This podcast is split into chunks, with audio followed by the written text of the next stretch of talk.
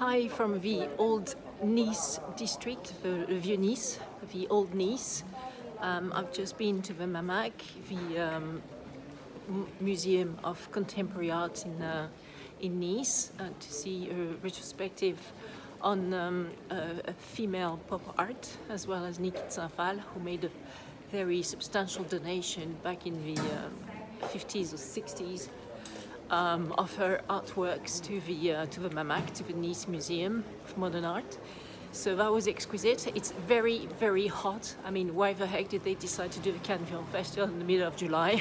I wonder. But anyway, so yes, usually I don't come down here in um, in the um, in, during the months of July and August in uh, the south of France on the French Riviera because it's just so hot. But anyway, it is what it is. So yeah, I'm now going to have an ice cream from Fenocchio, which is the best ice cream maker in, um, in Nice.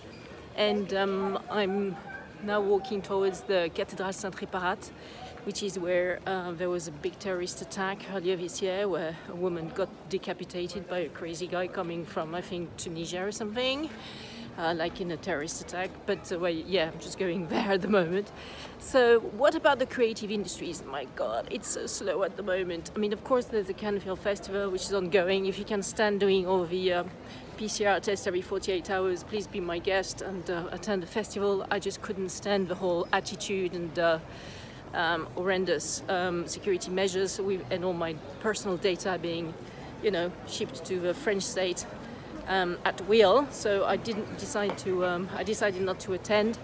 Um, full stop. Doing some more like uh, uh, peripheral events on the fringes of a Cannes Film Festival. Um, yeah, but so in terms of what's happening with the creative industries at the moment, well, it's slow to say the least, and um,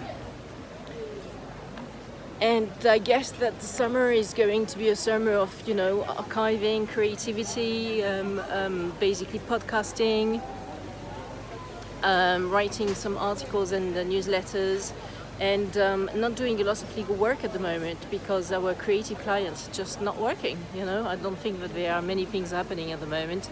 Everybody is waiting for the wheel to, you know, go back to full speed and I think that this will happen when all the trade shows are back in full mode, where you know people can do deals and stuff, and that probably won't happen before 2022.